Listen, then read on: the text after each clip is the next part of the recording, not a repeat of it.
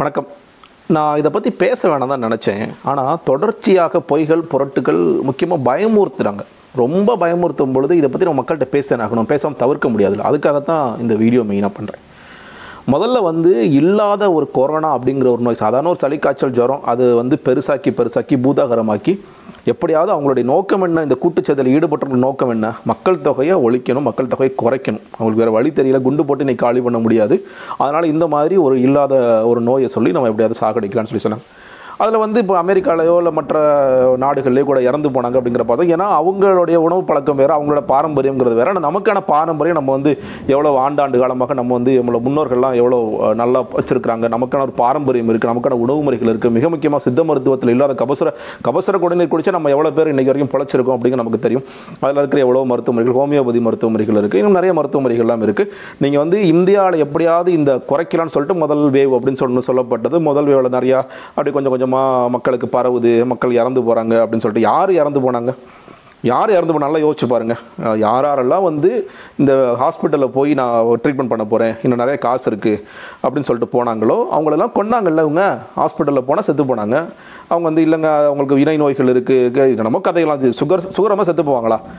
அவங்க வீட்டில் அழகாக இருந்து அந்த கபசுர குடிநீர் மற்றதெல்லாம் குடிச்சுக்கிட்டு நல்லா ஆரோக்கியமாக சாப்பிட்டு இருந்தாங்க. எவ்வளோ பேர் எனக்கு தெரிஞ்சு ஆரோக்கியமாக நான் வீட்டிலே இருக்கீங்க, நான் போகமாட்டேன், நான் பாட்டு அந்த இலை சாப்பிடுவேன், தலை சாப்பிடுவேன் அப்படின்னு சொல்லிட்டு ரொம்ப ஆரோக்கியமாக இருக்கிறவங்களும் ஈஸியாக ரெக்கவர் ஆகிருந்தாங்க. சொல்லுங்க, சாதாரண காய்ச்சலுங்க இது போய் ஒரு பெரிய விஷயமா அப்படின்னு சொல்லிட்டு நம்ம ரெக்கவர் ஆன உடனே என்ன பண்ணாங்க, உடனே இது சரியாக வரல, நம்ம இவ்வளோ காலி பண்ணோன்னா அடுத்து ஒன்று பண்ணுவோம் சொல்லி டெல்டா வைரஸ் அப்படின்னு ஒன்று சொன்னாங்க. டெல்டா வைரஸ்ன்னு சொல்லி அது வந்து ரொம்ப பரவிருச்சு. அதுவும் பார்த்திங்கன்னா ஹாஸ்பிட்டலில் போனால் ஆக்சிஜன் கிடைக்கல, அதே மாதிரி ஐசியூ பெட்டில் போனாங்க அப்படின்னு சொல்லிட்டுலாம் நிறைய பேர் இறந்து போனாங்கன்னு சொல்லி சொல்லுவாங்க. ஏன் ஹாஸ்பிட்டல் போகிற, முதல்ல ஹாஸ்பிட்டல் போகிறதுனால இங்கே ஆக்சிஜன் கிடைக்காமல் இருக்குது. வீட்டில் இருந்தால் ஆக்சிஜன் பிரச்சனையும் வந்திருக்காதுல்ல, இப்போ மூச்சடல் பிரச்சனையும் வந்திருக்காதுல்ல.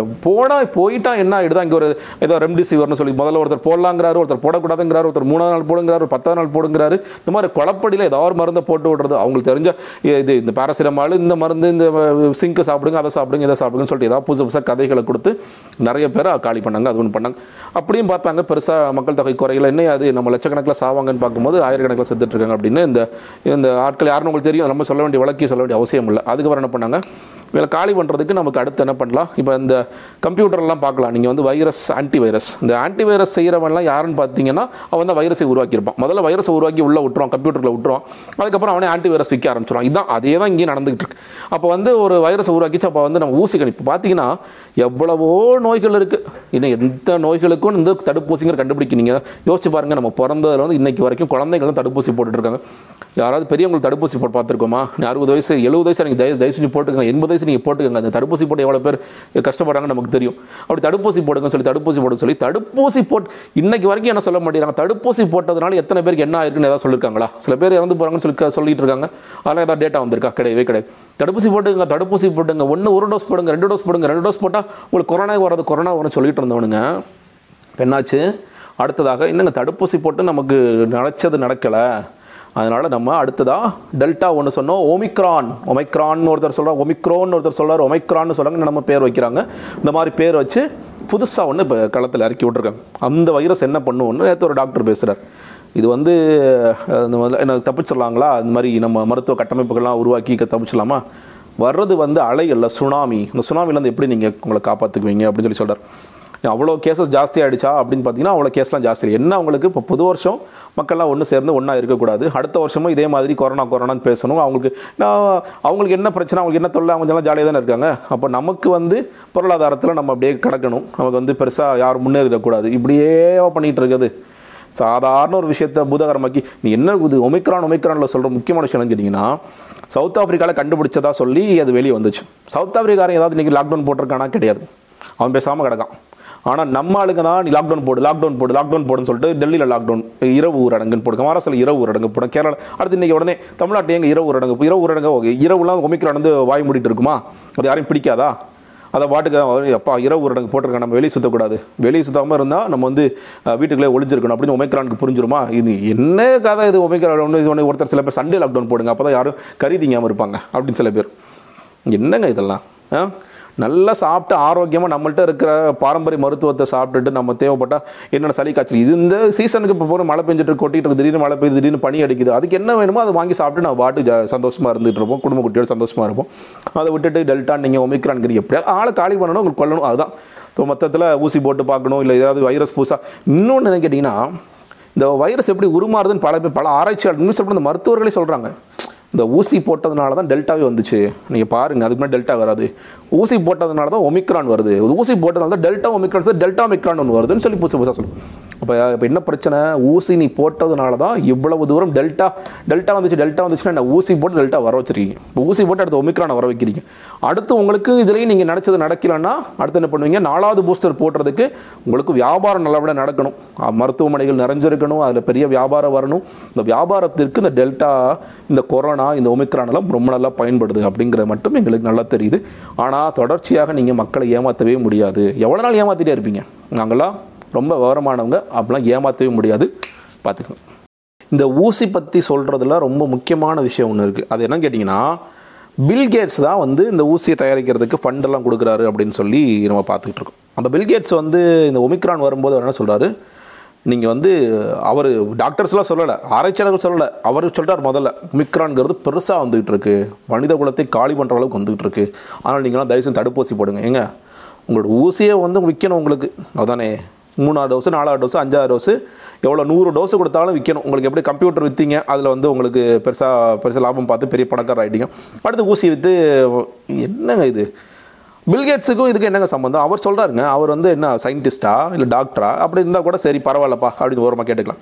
அப்போ இதோட நோக்கம் என்ன? இதில் இன்னொன்று WHO ஒன்று, அவங்க அப்படி தான் எல்லாருக்கும் ஒத்து ஊதுவாங்க. முதல்ல சைனாவில் கண்டுபிடிச்சாங்களா இல்லையான்னு இன்றைக்கி வரைக்கும் கேள்வி கேட்க முடியாது, அது கேட்க முடியாது அவங்களால, எங்கேருந்து வந்துச்சுன்னு தெரியாது. இப்போ ஒரு புக்கில் ஏதோ ஒன்று சொல்கிறது, இனி அங்கே ஒன்று வந்திருக்கு, இங்கே ஒன்று வந்திருக்கு, ரொம்ப பூதாகரமாகுது, அதாகுது இதாகுதுன்னு சொல்லி கிளப்பி விட்றது, இதெல்லாம் ஒரு வேலையாக பண்ணிக்கிட்டு இருக்காங்க பாருங்கள். வணக்கம், நீங்கள் கேட்டவை அப்படின்னு ஒரு படம், அந்த படத்தை பற்றி நீங்கள் நெட்டில் பார்த்தீங்கன்னா தெரியும் அது எதற்காக அந்த படம் எடுக்கப்பட்டது அப்படின்ட்டு. கிட்டத்தட்ட இந்த மாதிரி தான் இப்போது ஒரு தரப்பு மக்கள் நிறைய பேர், சார் ஊசியை போடாதீங்க, ஊசி போட்டவங்கள்லாம் எனக்கு தெரிஞ்ச ஃப்ரெண்ட்ஸே பாருங்கள் வாரத்தில் ஒரு 2-3 பேர் இறந்து போகிறாங்க அப்படின்ட்டு எந்த விதமான டேட்டாவும் இல்லாமல், எந்த விதமான ஸ்டாட்டிஸ்டிக் இல்லாமல் ஒரு போகிற மக்கள் சொல்லும்போது ஆமாம் சார் அதனால தான் ஊசி போடாமல் இருக்கேன், இன்றைக்கி வரைக்கும் ஊசி போடாமல் லட்சக்கணக்கான மக்கள் தமிழகத்தில் இருக்கிறாங்க, இந்தியா ஃபுல்லாக இருக்கிறாங்க அப்படிங்கிறது ஒரு பக்கம். இதெல்லாம் நான் இப்போ சொல்கிறது தான், இப்போ நான் பேசினேன் இல்லையா, ஒரு 5 நிமிஷம் 6 நிமிஷம் பேசினதான் இதுதாங்க உண்மை, கரெக்டாக இன்றைக்கி தாங்க சார் நீங்கள் பேசுகிறீங்க அப்படிங்கிற மாதிரியான தரப்பு மக்கள் இன்னும் இருந்து கொண்டு தான் இருக்கிறார்கள். மறுபடி சொல்கிறேன், டெல்டானால் இல்லை கொரோனானால் என் குடும்பத்தில் நான் இழந்திருக்கிறேன், என் நண்பர்களை இழந்திருக்கிறேன், எனக்கு ரொம்ப தெரிஞ்ச ரொம்ப க்ளோஸானவங்களை நான் இழந்திருக்கிறேன். அதனால் கொரோனா போய் ஊசி போய் மாஸ்க்கு போட வேண்டிய அவசியம் இல்லை, அப்படியே சுற்றலாம், எந்த பிரச்சனையும் இல்லை. இந்த ஒமிக்ரான்கிறது கதை, நீங்கள் உங்களுக்கு தன்னம்பிக்கை கொடுத்தா சரியாக போயிடும், உங்களை தைரியமாக வச்சுக்கிட்டிங்கன்னா சரியாக போயிடும், மாத்திரை மாதிரிலாம் சாப்பிட வேண்டிய அவசியம் இல்லை, அதுவும் குறிப்பாக இங்கிலீஷ் மெடிசன் மட்டும் போடாதீங்க. 15-18 வயசுக்கு யாரும் ஊசி போட்டாங்கன்னா தயவு செஞ்சு போடாதீங்க. இப்போ நம்மளை பெரியவங்களை கொல்ல பார்த்த மாதிரி நீங்கள் சின்ன பசங்களை கொல்றதுக்கு இவங்க வேலை பார்க்குறானுங்க. ஒவ்வொன்றுவதற்கு பிறகும் பெரிய ஆராய்ச்சி இருக்குது.